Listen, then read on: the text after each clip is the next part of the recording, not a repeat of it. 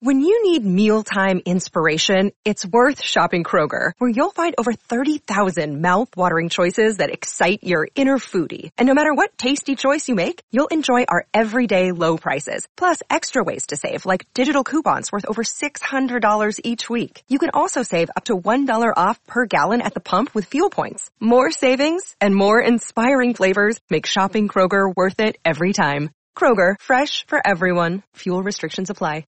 Another day is here, and you're ready for it. What to wear? Check. Breakfast, lunch, and dinner? Check. Planning for what's next and how to save for it? That's where Bank of America can help. For your financial to-dos, Bank of America has experts ready to help get you closer to your goals. Get started at one of our local financial centers or 24-7 in our mobile banking app. Find a location near you at bankofamerica.com slash talk to us. What would you like the power to do? Mobile banking requires downloading the app and is only available for select devices. Message and data rates may apply. Bank of America and a member FDIC. With the Lucky Land slots, you can get lucky just about anywhere. This is your captain speaking. Uh, we've got clear runway and the weather's fine, but we're just going to circle up here a while and uh, get lucky. No, no, nothing like that. It's just these cash prizes add up quick. So I suggest you sit back, keep your tray table upright, and start getting lucky. Play for free at LuckyLandSlots.com. Are you feeling lucky? No purchase necessary. Void where prohibited by law. 18 plus terms and conditions apply. See website for details. Hello, welcome to the Snooker Scene podcast. I'm Dave Hendon. Uh, we're now on our fifth Prime Minister. Uh, yes, we are. We started seven years ago, and we have our latest Prime Minister. Uh, I don't think Rishi Sunak gets into the Champion of Champions. I've got to check with Matchroom. I don't think he's, he's he gets into that. But anyway, uh, congratulations to him for uh, winning uh, without an election. And we're not a satire show. We're not a news show. Um, some would say we're not a snooker show. But let's move on to congratulate them. The man of the moment really is Mark Allen. Mark Allen won the Northern Ireland Open on Sunday, uh, retained the title. Very hard to win those tournaments, so to win it back to back, very impressive. Uh, beat Zhou Yuelong in the final 9-4. Um, it was 4-1 down, and uh, you know, I, I, get the logic. People say, well, Zhou Yuelong missed the boat in the afternoon. If he'd have got a lead, he would have won. He might not have done. He, he might have been 6-2 up and lost. We will never know. Uh, but Mark Allen, I think, showed discipline throughout the event. He found a different way to win rather than just what he's best at, which is getting in, scoring heavily. I thought he showed great discipline. He, he played percentage snooker. His attitude was superb. I mean, I did the match with Andy Lee that finished at 1:22 a.m. And you know, on another, I think another year he might have lost that, but he stayed disciplined. He stayed focused, and that was true in the final as well. He battled hard in the afternoon. Three things happened in the evening. He played better. Zhou Yuelong played worse. He missed a red right at the start of the session and didn't really make the most of chances. And the other thing that happened was Mark Allen did have the better run. There's no two ways about that. Uh, he had two key flukes, and he also fluked a snooker from which uh, he, well, Zhou played the hit the hidden hope, and Mark Allen made a good break from it.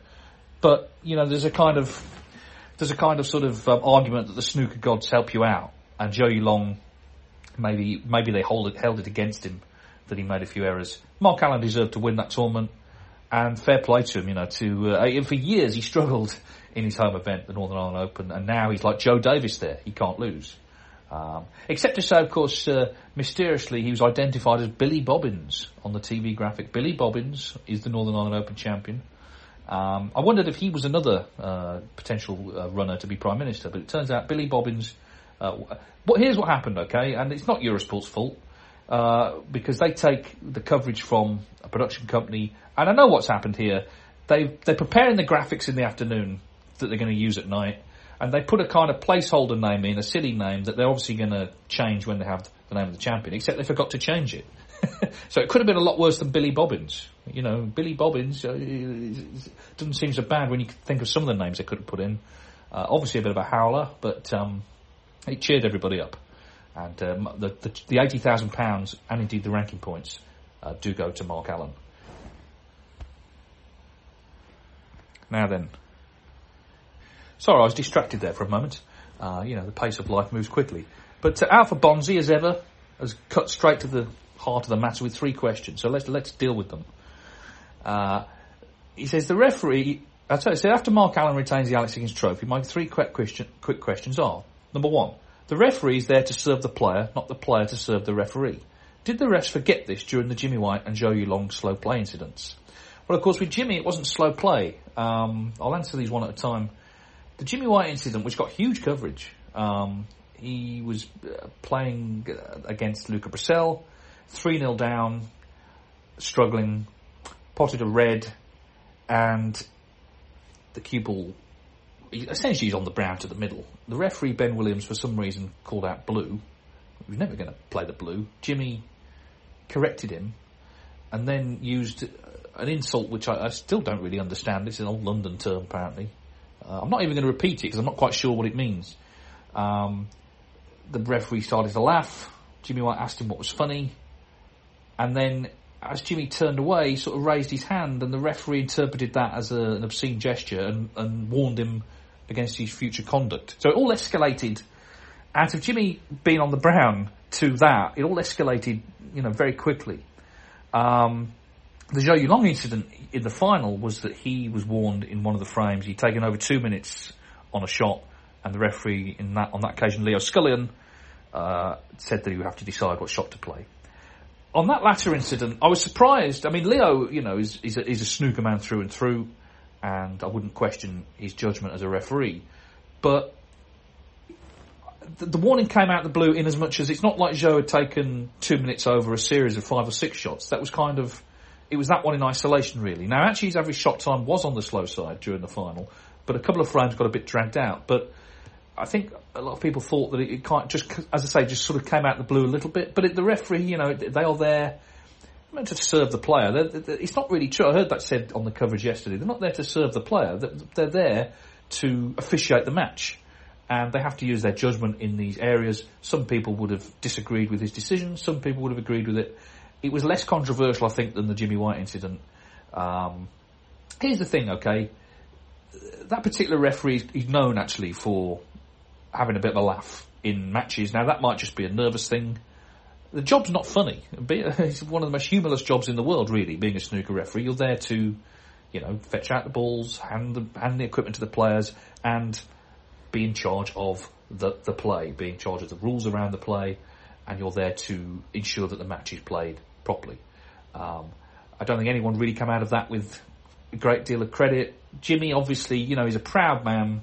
He's struggling at 3 0 down. He wants to play well. The referee, I think, has to read the room in that scenario and kind of having a laugh and a joke. Jimmy was not in the mood for laughing and joking, clearly. Um, and so, on, in that, on that basis, um, you know, maybe just sort of don't get involved like that. Jimmy, uh, I mean, he, he said he didn't regret anything he did, but um, he may look back on it and feel, well, maybe I should have just backed away. But uh, it, it seemed it seemed quite a minor incident actually to get a lot of coverage, really. Um, and maybe it's because we're not used in snooker. I mean, in football and a lot of sports, you know, there's always rowing with with officials, but even tennis, that it happens a lot. Uh, snooker, we're not really used to it, uh, so maybe people got a bit excited. But uh, I have respect for the referees personally. I, think it's uh, an important job, and, and it's one of those jobs where you only really notice them if, if they either make a mistake or they do something that's a little controversial. They're long days. I mean, particularly the home nations. They start at ten. And quite a few occasions where the person who's ref at ten is refereeing at sort of ten at night. So I'm not going to criticise the referees, but it's certainly both incidents. It's fair to say attracted comment. Alpha's second question. What next for Allen and especially Zhou Yuelong? How does Zhou learn from this defeat? I think it's interesting that, I mean, for Allen, what next for Allen is I think he'll motor now this season. Obviously lost in the British Open final, won this one. For him now, it's to maintain that momentum. And actually, I mean, Alan McManus said early on in the week on Eurosport he thinks Mark Allen will have his best ever season. And that's already shaping up uh, to be the case if he can win a couple more. And obviously the World Championship um, is the one, isn't it? Now we're months away from that, but he's only ever been in one semi-final. Remember, only one one table match at the Crucible, which is incredible, really, and there must be a reason for it. And I was wondering about this. I, I wonder if Mark Allen's problem is he doesn't win enough bad frames. Actually, the scrappy, fragmented frames, and you get plenty of them at the Crucible. You've got to win 73 frames to be world champion. Maybe he doesn't win enough of the sort of frames that the likes of Mark Selby and Mark Williams and John Higgins win. Um, because I've commentated on a few of his matches over the years. Mark Selby completely outfoxed him a couple of years back. Um, Ronnie O'Sullivan thrashed him this year. It's a different sort of match, maybe, um, because that was more a match of breaks. But there's obviously something there's obviously a reason. Otherwise, he would have done better there. So maybe that's it. Um, we'll see, though. We, uh, go, put it this way: if the World Championship was next week, you'd fancy him strongly to do well. Zhou Yuelong. I'm not going to join in this chorus of, oh, of course he'll win lots of tournaments. We don't know, actually. We don't know whether he'll ever win anything until he wins something. This was a chance. I was pleased to see him reach the final. I thought he played brilliantly in the semi-final against Anthony McGill. He's someone who I've, you know, really felt for a, a long time could be a top player. But he did fall away in that final and he's going to have to look back on it and, and, and question why. And as I say, there's a, there's a mix of reasons. His form dipped. Mark Allen's improved. There was a bit of luck involved as well. Um, I thought it was quite a shame. We saw him at the interval, kind of sat on his own in the players' room on his phone. He didn't have anyone with him. Um, look, that's just the reality of the kind of, you know, the fact he's got to the final. But I, I, what I hope is that he isn't too downcast by this, because I think when he lost to Neil Robertson 9 0 in the European Masters, he was. I mean, it was a bit of a thrashing, and it, I think it set him back. Hopefully, he will pick up the pieces from this. We've seen, and we saw Mark Allen. Um, and we saw Luca Brecel do the same last season, losing a final and then win the next event. So for Zhou Yuelong, the next event will be the UK Championship. If he turns up there and does well, then you know all, all is well. I hope he gets in the top 16. I like him a lot, and uh, you know he's, he's got a bit of class about the way he plays. I think. And Alpha's third question: Considering the support the Northern Ireland Open gets, how was the tournament originally allowed to sink without trace in 2008? Well, of course, it was the Northern Ireland Trophy then. Uh, we, we don't have Sir Rodney Walker who was chairman of the WPBSA at the time, on the podcast. But I imagine, like as with most things, it was probably financial. Now, Matt Tarrant has written in an intriguing question here. What's going on with all the noises in the McGill Zhou semi-final in Belfast? It's so distracting for the viewer. I'm assuming the players can't hear it and that you can't hear it either. It sounds like someone is unwinding sellotape, maybe wrapping presents. Gremlins, I guess. And he said, well, I, I, won't read out the last bit. It's a, it's a little, little bit praiseworthy. But um, and thank you, Matt, for the comments.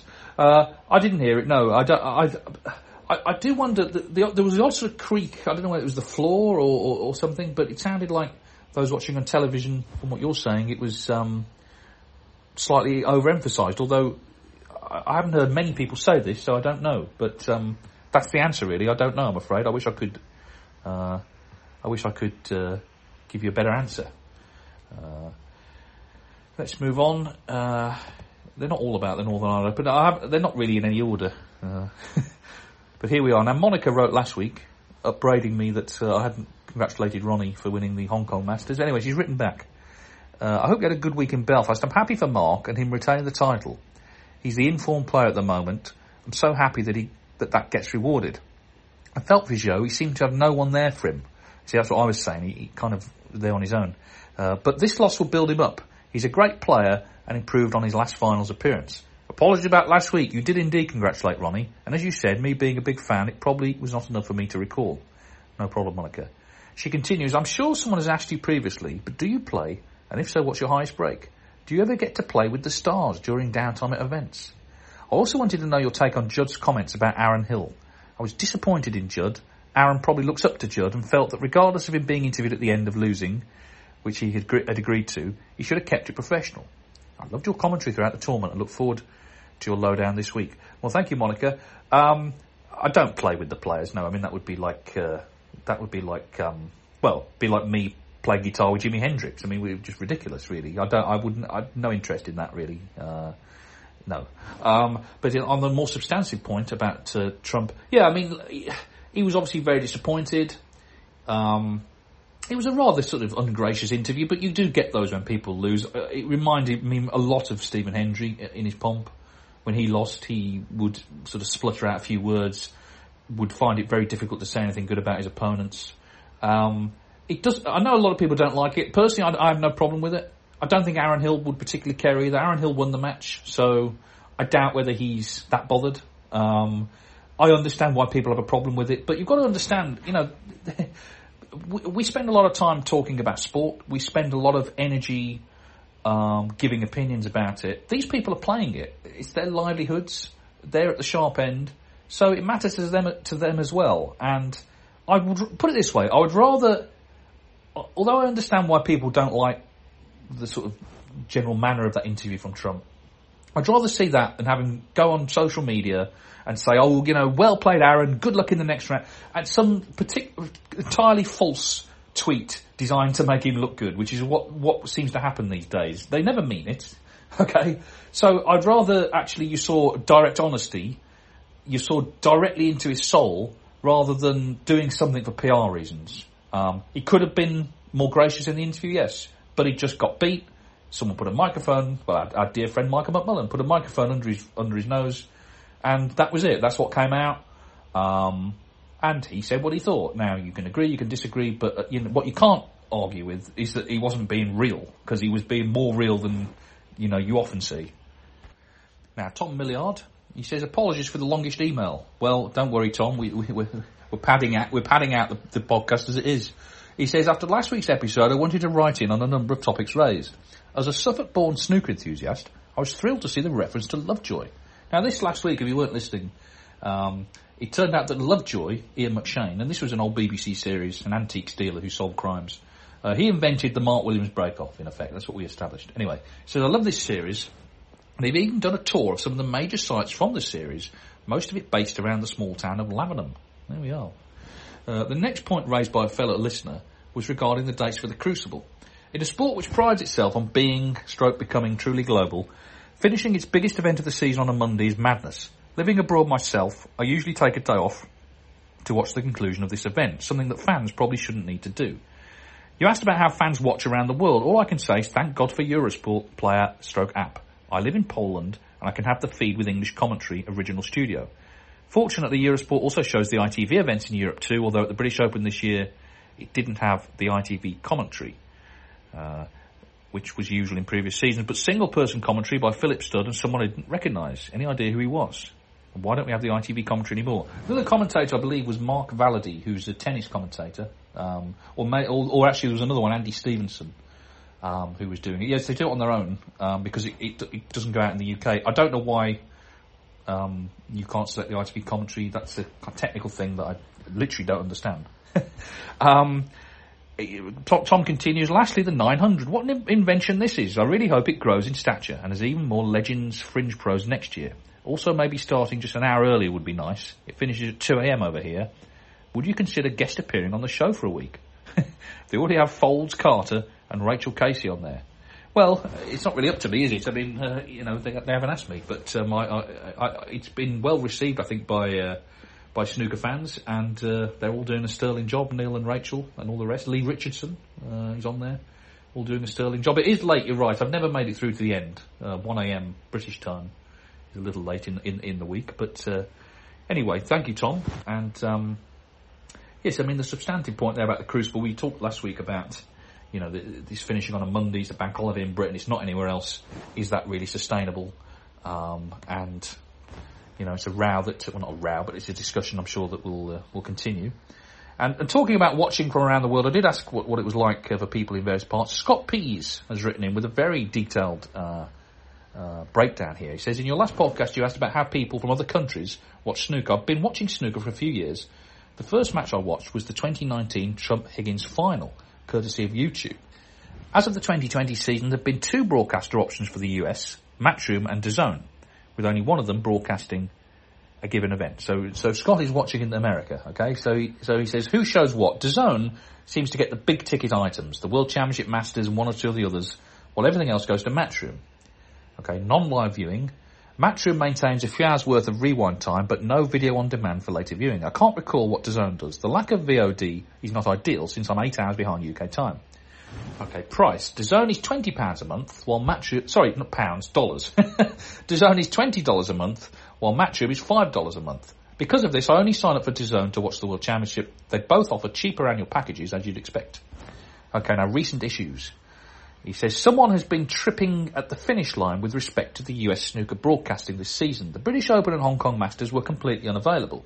The European Masters was unavailable until I think the quarterfinals. The Championship League, as I recall, also had some sort of broadcasting issue. To make things worse, the World Snooker Tour website has incorrectly listed some of these tournaments as available on DAZN, and then, again sometimes incorrectly, amending to Matchroom. I could easily have wasted subscription money. I recognise that international media rights are complicated, but how to watch really needs to be right. Last year they had a calendar of how to watch events for the whole season. That calendar was handy for ordering monthly subscriptions, so that I could see where I'd get more days of snooker to watch. In spite of that complaint, I want to add that I think WST has made a lot of good decisions lately. The guaranteed money for professionals, the mixed doubles, the format changes to both the uh, British Open and UK Championship, and I'm sure other things I'm forgetting unaware of. I hope they're all long-term successes. You're quite right. Thank you, Scott. You're quite right, though, that, uh, you know, they, they need to get that sorted if they're going to be um, telling you, you know, where you can watch on, on which platform. You need to know that it's correct because you don't want to spend your money, as you say, on something that you're not getting the service. He did actually email me again a couple of days later. He said, uh, I'm watching the Northern Ireland Open Matchroom. I can see both tables, but there's no commentary, and I don't appear to be able to rewind at all. There's usually commentary. So there's clearly a few issues, and, uh, you know, again, we're kind of spoilt in Britain. We just turn on the telly, there it is. But a lot of places around the world, clearly, where people are trying to watch, there's various issues that, uh, you know, that need addressing, I guess. Tony Finnegan, and think Tony gets straight to the point here. In a nutshell, do away with the high break prizes and just reward the 147s. The recent superb 147 breaks by Mark Selby and Marco Fu got me thinking about the 147 prize. Indeed, what price can you put on the drama and excitement of arguably one of the biggest achievements in snooker? Even today, being far more frequent than they used to be, they're still special and should be fairly rewarded. So the purpose of the email, does the snooker tour still operate a rolling 147 prize? If they did, it was unfortunate for Marco Fu, who achieved, who achieved his 147 immediately after Mark Selby's, so would therefore receive less than had it rolled over for a few tournaments. I think the Crucible offers a special World Championship 147 prize, but I'm not sure about the other tournaments. One outrageous idea I've had would be to scrap the high break prize completely for each tournament on the tour, replace it with an annual 147 prize pot, which could amount to the magical number of 147,000 or more if desired. This would then be split equally amongst all of the successful 147 players at the end of the season. Oh, sorry, what, yeah, maximum players at the end of the season. I realise the high break prize is important in amateur and club tournaments as an extra reward, but maybe not so much on the professional tour. I look forward to hearing your wrath on my suggestion, but we all love 147, don't we? Well, thank you, Tony. And there's no wrath, I can assure you. I mean, the, the maximum prize, obviously, the, it, it, there's not a rolling prize anymore, no, uh, to answer your question. Um, because they became more common, they became harder to insure, and therefore, you know, you can't you can't be paying out 20, 30 grand per maximum. That's sport will go skin. Um, but you raise an interesting point here, which is this: Do we really need the high break prize anymore? Does anyone remember who made the highest break? And by and large, I mean, it tends to be made by someone who's already gone deep in the tournament. Now, actually, Northern Ireland, it was Lu Ning, um, so the five grand, I'm sure, is welcome for him. But so often, it's someone who's probably won the tournament, been in the final.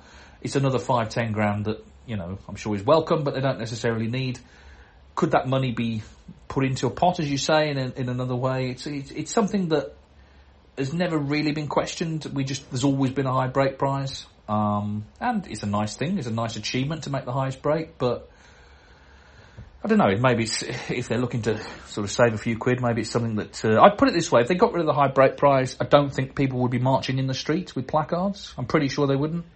Um, well, we'll see. I, I, suspect they'll keep it. But uh, anyway, thank you for your thank you for your email.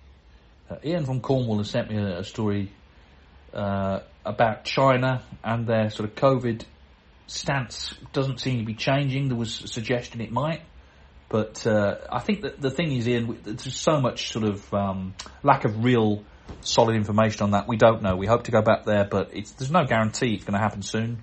It's not going to happen this season. Um, there's hope for next season, but but we don't know. We don't know.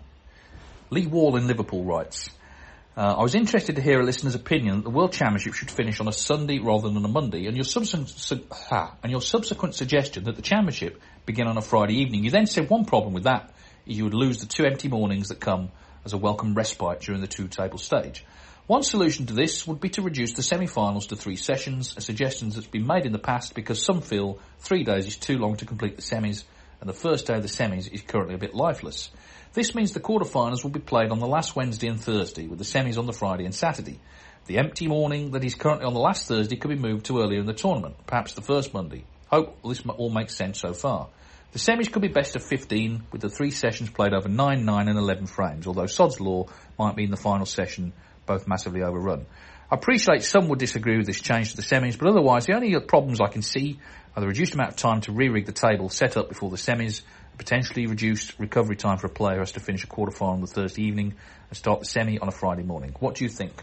Well, Lee, thanks for email. I completely disagree. I've said this before. I think the minute you start tinkering and cutting matches, it's like a sort of domino effect, and you, you kind of messing with something that has worked. And you say the first day of the semis can feel lifeless. That is true sometimes. It certainly wasn't true this year. Um, the Higgins uh, O'Sullivan match, the Williams Trump match, you know, there was huge anticipation for both of those matches, and you know that both matches were involving all the way throughout. I don't agree with changing a format that works. I don't agree with cutting the number of days of the tournament. It's reducing the value of the tournament. So I'm happy to keep it as, it as it is. And, you know, we live in a crazy world. You know, I mean, by the time I've finished this podcast, we may have yet another Prime Minister. I don't know. We may have another one. Isn't it nice to have a constant? Isn't it nice to have one oasis of sanity in a mad world, which is the World Championship at the Crucible? All the arguments people put forward for moving it, for changing the format, etc., etc. Let's just keep it as it is. Okay, it's one thing we have that we can look forward to that is never changing, and there's a lot to be said for that. Um, to quote Paul McCartney, in this ever-changing world in which we live in. Uh, perhaps shoddy grammar, uh, not for me to say. Now, Mark Stevenson writes, you must be doing something right, as it's the second time I've written into your podcast after never writing to it anywhere before ever. Okay? Or never writing into anywhere before ever. Anyway, it's a bit random. But I was watching Erling, Har- Erling Haaland the other week take home yet another match ball for scoring a hat trick, and it got me thinking, what happens to the balls used in famous snooker matches? You see balls used in football, rugby, tennis finals, etc. for auction regularly. At the time of writing, I'm just reading the ball from the England-Argentina 1986 World Cup match is expected to reach 3 million quid. I also remember being in America years ago and seeing dozens of small boats on San Francisco Bay waiting for some guy to hopefully hit one out of the stadium and break some record or other as the ball, if they got their hands on it, would be worth hundreds of thousands. I know snooker memorabilia won't fetch such figures, but what happens to the balls used and such after the match? E.g., does a tournament champion get to keep the cue ball, full set of balls if they won? In their later years, it could be a nice little earner for them to auction in retirement. I've listed a few here I think would be worth a few quid if someone has them and they're out there somewhere. The balls used in the first ever World Championship final in 1927. The blue that Alex Higgins rattled in the 82 semi-final. Uh, rattled in, that is. Uh, Cliff Thorburns cue ball from the first maximum, uh, televised maximum. Well, of course, at the cru- first match with the cruise, wasn't it? Steve Davis uh, made the first one on TV. Ronnie's cue ball from his fastest 147. Surely the most valuable of all, if ever auctioned, the black ball that Dennis potted in 85 to win the World Championship. Grateful for any light you can shed on this. Indeed, it may well be I'm just being a complete sado, and no one but me even cares about such things. Well, you're in a good good company, Mark. In that case, it's an interesting point. I think the problem is how do you prove which you know the black ball? I mean, the, I, I, guess the football, you know, the, the, the match footballs you can distinguish between them in some way. But a black ball is a black ball. Now, there's a lot of people who claim to have that black Dennis potted. I believe Robert Maxwell was one of them. the late Robert Maxwell uh, claimed to have it. But how do how do, how can you authentic, authenticate it? Because you know they all a snooker ball of a particular colour. You know, it's, it's, hard to distinguish. You know, two pink balls, two green balls. How, how do you know which is which? Um, so uh, it, it's it's maybe a market that's not kind of that thriving for that reason. Um, but uh, in terms of can the players, I, I, well, the players I think can can certainly request the cloth. Um, so I imagine the, the, the balls from the final. Um, quite often these are auctioned off for charity and, and, so on. But the specific, you know, like you say, the cue ball from Ronnie's Maximum or the blue from Alex Higgins. I mean, put it this way: sort of pr- absolutely proving that it was the one, I think would be the issue, um, and that's maybe why this market, as I say, is not really has not really lifted off. Uh, now then, uh, just make sure that I'm not reading out emails I read out last last week. Uh, just bear with me a second. You can amuse yourself. You see, other podcasts will take an ad break here, but um, I don't know how to do that. Dan saves us with this email. He says, a few thoughts on some recent discussions. You've been talking about how the World Mixed Doubles was designed to bring in new audiences to the sport, which is clearly a positive ambition. However, I feel the question of event location is also key to this, with World Snooker Tour organising many new tournaments, including the doubles, in locations which are only easily accessible by car, therefore excluding a large chunk of the potential audience. such as the 50% of under 30s who don't own one. It seems that generally only the Triple Crown events are consistently held in populated areas with reasonable public transport connections. These events are great, but are expensive. Many of the other events are very cheap and extremely easy to buy tickets for, yet put pros- prospective fans off by being so inaccessible. Take Milton Keynes or Brentwood. Having to try and get a taxi back to the station at 11pm is not ideal and puts me off making a day trip. I think it's great that snooker is a lot less London centric than many other sports, but 20 million people live in London and the southeast of England, and many areas have excellent transport which runs until after midnight. Yet the only tournament that's a viable day trip from London is the Masters. I know city centre venues, particularly in London, are going to be expensive to hire, but pushing tournaments into out of town shopping centres is not going to grow the sport. Even a basic hall or leisure centre on the outskirts of London would be accessible to millions if it was located next to a station. Also, I would have thought that some conference event venues would welcome snooker due to the international TV exposure of their business it brings. There must be a better solution than defaulting to Milton Keynes and accepting that only a hundred or so people will turn up for the first few days of the tournament. I wonder if WST have looked at the possibility of Magazine in North Greenwich, a new venue which looks perfect for snooker. On a more positive note, I'm glad to hear some effort has been made with the seating. It was always odd that the seating is designed to squeeze in as many people as possible, when often most of it goes empty. It would look better for WST and the TV coverage if the seats were made bigger, spreading the fans out a bit more. Well, the, the venues, it's a, it's a sort of constant theme on this podcast. We've talked about it before. I agree with you. It's better to have them in populous areas where people live. And I mean, Belfast is an example of that. The, the waterfront is in Belfast city centre. It's easily accessible. Um, same with when the Welsh Open was in Cardiff. The one in Edinburgh that's coming up, the Scottish Open, I think is in a good area.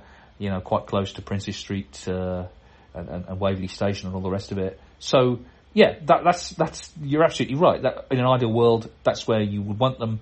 I guess the issue is always money, and venues in the cities cost more, I suppose, than hiring, you know, a leisure leisure centre somewhere. But I do feel, I do agree with you. I think that if you want to get sheer numbers in, you have to have it somewhere where people can get to. Sheffield, for example, is in the city centre. York is a nice location. Um, and Alexandra Palace is actually not the easiest to get to, but it is, you know, there are tube links, bus links and so on reasonably close. So uh, I don't disagree with any, anything you say. Um, it, it, comes down to, you know, whether they're willing uh, to spend the money or not. A couple of points of business while I remember them. There's a new snooker podcast, Framed, a BBC podcast that uh, Shabnam uh, presents, and she's a, a, BBC sports reporter, and uh, big snooker fan. She's already done one with Stuart Bingham. She's done one with uh, Shaun Murphy. So you can check that out. It's about time BBC had one. It's on BBC Sounds. And also, in uh, other exciting multimedia news, myself and Neil Foulds this week, this Thursday, as we speak, will be taking part in a Twitter Spaces chat for ITV Sport. Now, this is ahead of the Champion of Champions next week. So um, we're going to be building up to that. Neil has worked on every one of them. It's the tenth staging of the Champion of Champions this year, and we're going to we'll have the the groups uh, by then, and we're going to go through uh, talk about that. So it's going to be six o'clock UK time. You can listen live. You can listen afterwards uh, as a recording. It's like a live podcast. I did, I did do one for World Snooker Tour a couple of months ago, ahead of the European Masters. But Neil and myself, all being well, if we can work out how to make it work, if you check out the ITV Sport uh, account, six o'clock on Thursday, you can listen to us talking about the Champion of Champions. I think we'll end um, with Ina Butler. Uh, we, we, we've we've sort of got past the whole Strawn Strachan thing that, we, that was raised last week, um, and this is on a similar theme to the last email. Your own idea of launching tournaments in big cities that you mentioned on a recent podcast is a great idea. New York, Sydney, Singapore, Montreal, Paris, Buenos Aires, Cape Town, and not least Dublin. Bring the tournament back to Goffs. There's still a big appetite for snooker in Ireland. We have a long history of great snooker players in the Republic. You've often remarked on your listeners' ideas for tournaments. Great idea, but who will pay for it? Can you describe a bit more about that? Eurosport, BBC ITV, wouldn't Eurosport get involved in a tournament in Ireland? And the corporate sponsors, Betfred, etc., they would too. Does there have to be a local TV, TV station involved? Do they supply the TV equipment, engineers, cameramen, etc.? I'd love to know a bit more about what it takes to set up a tournament and what are the blockers. Well, we'll just dive right into that, shall we? Here, this is this is the problem, okay, with when people say, oh, there should be an event here, there, and everywhere. you can't just click your fingers and make it happen. You need a certain number of things in place. Now, if you're an independent promoter, the first thing you need is a sanction from World Snooker Tour because they effectively, the players sign a contract that they can't play in events that are not sanctioned. So, say you want a tournament in Dublin, okay?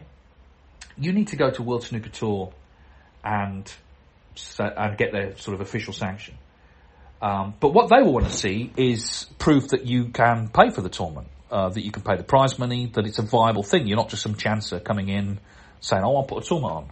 And it's a little bit chicken and egg because it's hard to get that finance in place um, if you don't have the go ahead from World Snooker.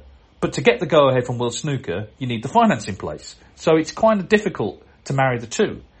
But what you also need, let's say you do get World Snooker to agree to the tournament, you need a venue, and a lot of venues are booked, you know, a couple of years in advance. And what you also need is the dates, and the and the and to get the dates, you need a TV company to agree to show them that week. So, firstly, you need a broadcaster. Then you need them to get the, the broadcaster to agree the dates, and broadcasters have preferred dates because they have other programs, particularly sports channels, have other sports to show. Um, then you need to see if the venue's available that week. So there's a lot of hoops you've got to jump through there um, in order to get the tournament on. And this is why, I mean, the Turkish event, they've got the Turkish Masters on. That took a few years to get off the ground for these very reasons. Getting the finance in place, getting World Snooker on board, getting a broadcaster in place, getting the venue available the week the broadcaster wants it. There's a lot of uh, pieces that have to fall into place. So when people say, and they've said it this season, oh, it's terrible, we haven't got more tournaments on, it's not that simple. Now, of course, World Snooker start from their perspective um, in a in a position of advantage because they don't need to get a sanction from themselves. They can put tournaments on, but they still have to consult with broadcasters. They still, I mean, you know, Goffs is a show ring. It's a, it's not a sporting venue. It was a great venue for the Irish Masters, but it was always that same slot, wasn't it, in March every year. Um, and also, you know, let's be clear, Goffs is no good as a multi-table venue. If you're going back to Goffs, it has to be a small invitation event. People say, let's take a ranked event there. No, that wouldn't work at all. Um, there's not room. It worked as a one-table venue, and it was one of the best one-table venues. The old Irish Masters was for 12 players, um, the top eight in the world and four wildcards. I'd love to see that tournament come back. You say about local TV, well, RTE is the national broadcaster. They always used to show the Irish Masters. Um, but, you know, that tournament has kind of come and gone. And I think, personally, I think it got ruined when it was made into a ranking event. You know, it got, it got moved to a hotel in Dublin because you couldn't have all the players, um, clearly at Goffs. It wasn't room. And it just became kind of another tournament and it fell by the wayside in the, in the sort of snooker politics of the era. It became not sustainable to run. Um, but listen, we know how big snooker is in Ireland. It'd be great to have a tournament back there. But if you want to put one on, what I'm saying is you need so many things to fall in place. You need to raise the money. You need to get the sanction from World Snooker. You need to get a broadcaster. You need to get the broadcaster to tell you what week they want. And then you need to see if the venue is available that week. And by the way, you also will need a sponsor, I guess, to, to get the money back. Um, and you'll need the players to play in it. So you'll need the prize money to be a certain level. Otherwise the top players won't play in it. So all these things need to fall into place. It's not straightforward, and this is why, you know, it's not it's not just as, as simple as clicking your fingers and putting tournaments on. There's all these different things that need to uh, fall into place, and and you know it's difficult. But uh, well, Ina's uh, other um, points here. Refilling big venues, oftentimes it appears tournaments outside the UK get good turnouts. Obviously the Hong Kong Masters, but the German Masters is a class event. The Turkish Masters had a good turnout this year, and heck, even the lowly Gibraltar Open had plenty of bodies on seats. You'll know a lot more about about it than me about the facts about my perception. Yes, some of the Chinese tournaments in the early rounds, there's often very few in the audience. But when you look at all the UK-based championships in the earlier rounds, even some later stages, there are big gaps in the audience. There's a thing in sales and marketing that I think applies here. You either go for low price, high volume sales, or for high price, low volume sales. Say 100 tickets at 30 quid each, you'll make 3,000 quid. Fill a venue of 100 people, but 300 tickets at a tenner each makes you the same turnover of 3,000 quid. So at the lower price, you can fill out bigger venues, which has a knock-on effect of generating sales, the local food outlets, shops, etc. But more importantly, gives a much better impression, the support of the sport to the broader TV viewership. Heck, you'll, you'll fill a well-situated venue of a thousand seats at three quid a pop. Getting that balance right is very important because perception by the global audience, the type we saw at the Hong Kong Masters nearly two weeks ago, really makes a big, big impression of the popularity of the sport and will help the sport to grow. Heck, go crazy. Charge four quid for the thousand seater venue and you increase your turnover by 33%. Well, yes, I mean, in China, they, they overcharge for the tickets. I mean, when, when we were there, um, they, they, the ticket prices are too high. There's also, it seems to be less of a culture of going to sporting events from what we've sort of observed. Um, clearly was not the case in Hong Kong.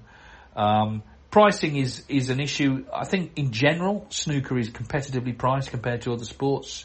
Um, some people felt the doubles was a bit overpriced recently, but it all ties in together, doesn't it? It's it, it's not just the pricing; it's actually where the event is. Because if there's somewhere that's easily accessible through good transport links, you're maybe not having to spend so much money as you would if you would, as our correspondent said earlier, getting taxis and so on.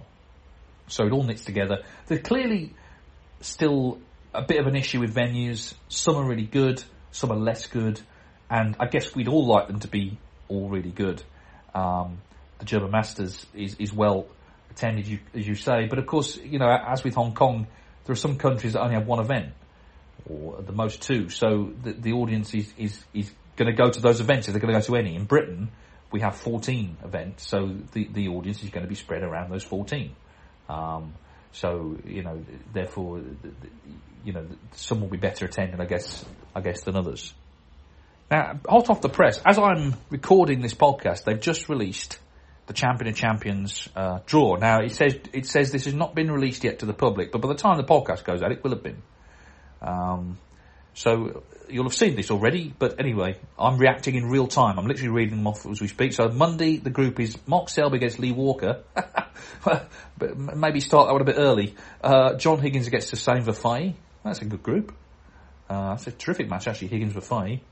Tuesday, Neil Robertson against Fan Zhengyi and Kyren Wilson against Ryan Day.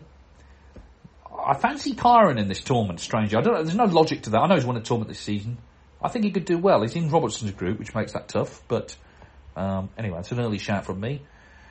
Uh, is now is this the group of death on Wednesday? Judd Trump against Luca Brecel and Mark Allen against Joe Perry. That's a tough group, I think. That's a that's a good group. And Thursday, Ronnie O'Sullivan. Ronnie always seems be on Thursday in the Champion of Champions. He's up against Robert Milkins and Zhao Tong against Mink Nutcharut. So the prospects of O'Sullivan against Zhao in the in the group decider uh, on Thursday night. Yeah, very interesting uh, lineup. Of course, Selby is the only player this year to have gone in off the ranking list. Um, so all the others have won tournaments. Um, yeah, very interesting draw, and uh, yeah, I, I, like I say, I, for some reason I, sort of bend towards Kyren Wilson in that tournament. But anyway, that's a great tournament. It starts Monday in the UK on ITV4. Now, hopefully, it will be explained to people based on what we heard earlier where else you can uh, where else you can watch it. It's a great highlight of the season, actually. I think because right from the first year, 2013, it had a bit of class about it. Um, I like the fact you get the two matches in the afternoon, then the, the respective winners play at night. It's a bit different to what we used to. Um, because they're not strictly groups, are they? They're really last 16s and quarterfinals. But I like the fact you get a story each day. So looking forward to that. Judd Trump is defending the title. I think he's in the toughest group there. He's got Luca Brecel to play Mark Allen or Joe Perry. So that's not an easy group. But it'll be a good week in Bolton, and uh, I look forward to that. As I say, Neil and myself will be doing this Twitter Spaces chat on Thursday. And after that, after all of that, um, there, are, there, are, interesting developments which I, am not allowed to speak about. Um, and I hate when people say that because it's like all these political journalists who have, have the inside skinny from all these sources, but they don't tell you who they are. But next week there'll be news that hopefully people will feel is positive um, regarding one of the other tournaments. So that's all I can say right now ridiculously mysterious. He's not. I'm not building this up too much, but it, I, I, think it's good. I think it's good. Um, rather ragged edition. Um, it's got to be said. I don't think it'll be uh, gracing the BAFTAs. Um, not least because they don't hand out BAFTAs podcasts. But anyway, we you know we, we live in uncertain times. But the snooker continues. Champion Champions next week. There is English Open qualifying this week in Leicester. Um, so, so the beat goes on, really. The beat goes on. But uh, that's it for now. We're proud members of the Sports Social Network. Check out their other podcasts. Uh, and uh, you can, of course, email us, snookerscenepodcast at mail.com. That's snookerscenepodcast at mail.com. Um, we're heading into the sort of prime snooker season now. The Champion of Champions followed by the UK Championship. That's not a bad double, is it? Going to keep us entertained the next few weeks. So uh, we'll be back next week with something. Do keep the emails coming in. And uh, in the meantime, as we always say, goodbye bye. Sports Social Podcast Network. With the Lucky Land slots, you can get lucky just about anywhere. This is your captain speaking. Uh, we've got clear runway and the weather's fine, but we're just going to circle up here a while and uh, get lucky. No, no, nothing like that. It's just these cash prizes add up quick. So I suggest you sit back, keep your tray table upright, and start getting lucky. Play for free at LuckyLandSlots.com. Are you feeling lucky? No purchase necessary. Void where prohibited by law. 18 plus terms and conditions apply. See website for details. Lucky Land Casino asking people what's the weirdest place you've gotten lucky? Lucky? In line at the deli, I guess? Aha, in my dentist's office. More than once, actually. Do I have to say? Yes, you do. In the car before my kids' PTA meeting. Really? Yes. Excuse me, what's the weirdest place you've gotten lucky? I never win and tell. Well, there you have it. You can get lucky anywhere playing at LuckyLandSlots.com. Play for free right now. Are you feeling lucky? No purchase necessary. Void where prohibited by law. 18 plus. Terms and conditions apply. See website for details.